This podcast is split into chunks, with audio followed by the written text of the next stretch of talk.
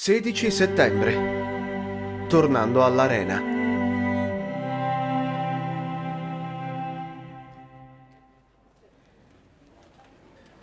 Quando tornavo questa sera dall'arena, trovai a poca distanza da quella uno spettacolo moderno. Quattro gentiluomini veronesi stavano giocando al pallone contro quattro gentiluomini vicentini.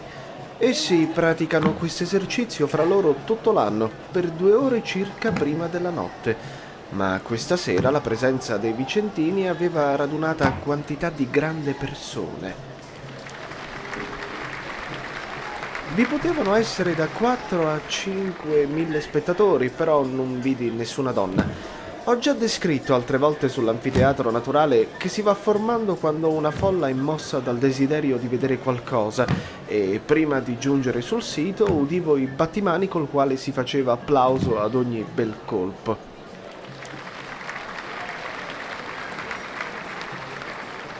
Il gioco ha luogo in questo modo. Alla debita distanza sono collocati due leggeri tavolati in dolce pendenza. Colui che deve colpire il pallone sta sulla estremità superiore del tavolato, con la destra armata di un bracciale in legno, a punte. Nel mentre un altro del suo partito gli caccia il pallone, egli si lancia con impeto contro questo, accrescendo la forza del suo colpo.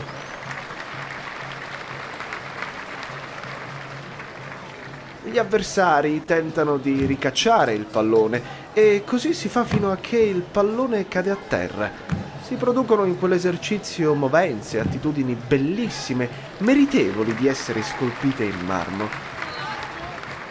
E siccome i giocatori sono tutti giovani arditi, vigorosi, vestiti tutti ugualmente in corto ed interamente di bianco, portano per distinguere i due campi combattenti un segnale di colore è singolarmente bella l'attitudine che prende il giocatore quando si lancia a corpo inclinato contro il pallone per colpirlo. Ricorda in quel gesto il gladiatore del museo borghese.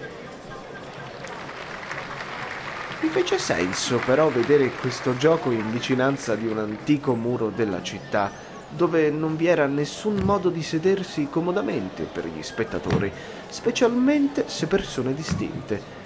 Perché non si fa questo gioco nell'anfiteatro, il quale vi si presterebbe perfettamente?